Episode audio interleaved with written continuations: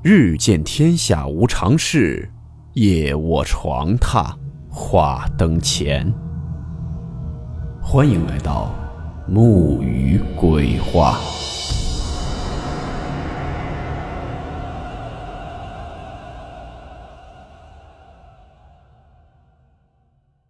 大家好，我是木鱼。今天的故事来自一位叫做灵明的网友投稿提供。故事名称：室友。温馨提示：本故事含有未经证实的内容和边缘化知识，部分内容超出普遍认知。如感到太过冲击自己的主观认知，请大家当作故事，理性收听。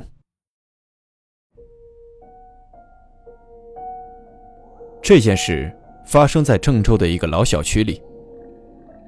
零八年暑假，为了勤工俭学，小瑞没回家，和闺蜜一起在郑州打工。当时闺蜜先入的职，因为是包吃住，小瑞也跟着去了。等小瑞来报到时，闺蜜吐槽说住的地方不太干净。原来老板是在一个老小区租的房子，跟大伙同住。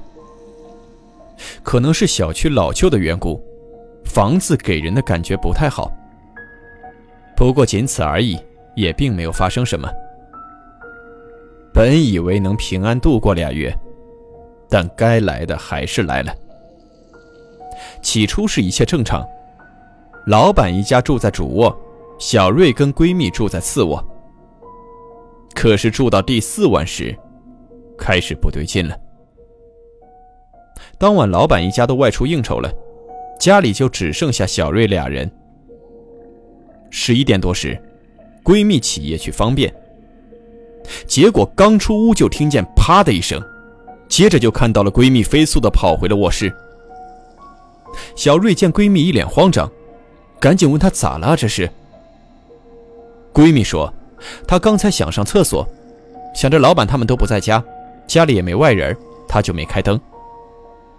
结果推开厕所门后，有一个长发女人在那照镜子，然后就有了刚才的一出。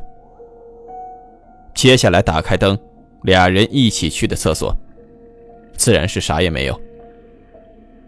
当晚呢也没发生什么，这事儿便归结于眼花，翻篇了。等到第十天时，老板又招了一个人，名叫丽丽。因为丽丽不敢自己住，于是仨人搬去了带阳台的那间卧室。打这儿起，每晚一熄灯，三秒内小瑞准能听到一声类似滴水的响动。之后小瑞问了闺蜜和丽丽，也是一样，只是这仨人听到的声响方位各不相同。就这样熬了段时间，仨人发现除了水滴声一切正常，久而久之也就习惯了。直到离开学校还有半个月时，当晚闺蜜特别困，挨枕头就着了。可小瑞跟丽丽却正好相反，怎么睡也睡不着。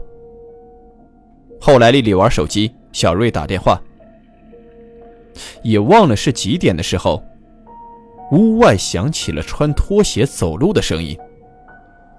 小瑞顺势瞅了一眼，见有光亮，就寻思着是老板娘起夜方便，于是呢跟丽丽使了个眼色，想着突然开门吓她一下。照做后，屋外黑漆漆的，拖鞋声也戛然而止。这下俩人慌了，赶紧关门对齐了细节。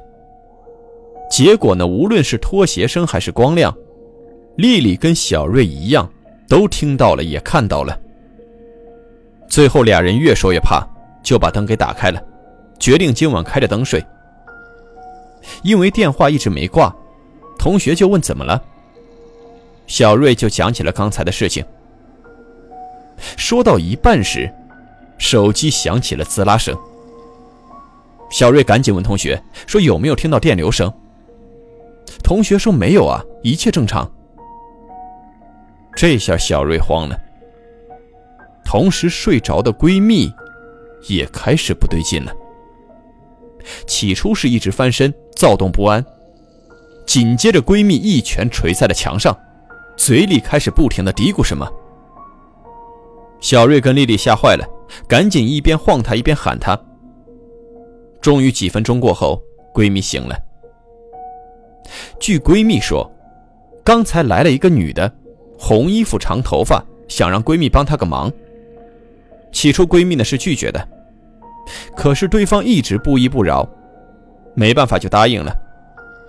结果那女的却说她跟闺蜜离得太远，没法说。闺蜜说那你走近点不就得了。可是女的接话说不行，闺蜜背后有团伙，太亮了她过不去。闺蜜倒也爽快，当即朝后背拍了一下，说现在灭了，你过来吧。可是女的又说让闺蜜先抬头看看她。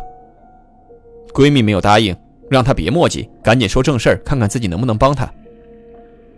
结果那女的一直在重复让闺蜜抬头看她一眼。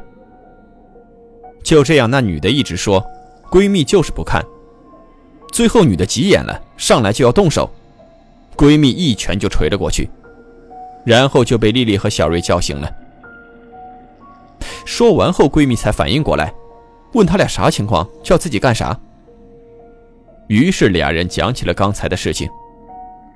闺蜜的心也大，胆子也大，说完后也没觉得有啥，对着空气抱拳说，不好意思啊，刚刚都有得罪，有事接着托梦。闺蜜睡下后，小瑞跟丽丽又聊了一会儿，俩人一直认为是刚才开门才把那女的放进来的。接下来倒是没发生什么，俩人熬着熬着也都困了，就躺下睡了。等到转天早起，闺蜜跟老板娘说了这事儿，结果从当晚开始直到离职，都是让这仨人住在了店里。后来听闺蜜说，老板一家在屋里自己处理了一下，至于如何操作，是否管用，就不得而知了。再后来故地重游时，那家店也换了招牌。最后再补充一处细节，那套房子处于三楼，在小瑞入住那天，走到二楼半时，看到那里放了款老式沙发。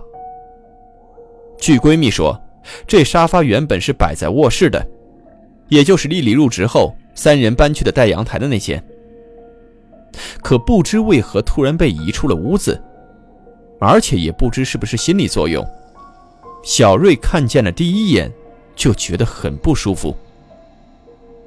后来那沙发就被房东拉走了，所以小瑞猜想，说不准那女的跟着沙发有什么渊源。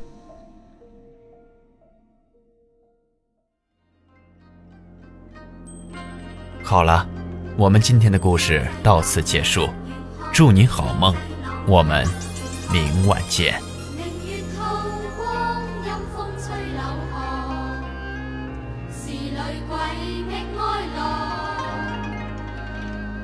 谁人愿？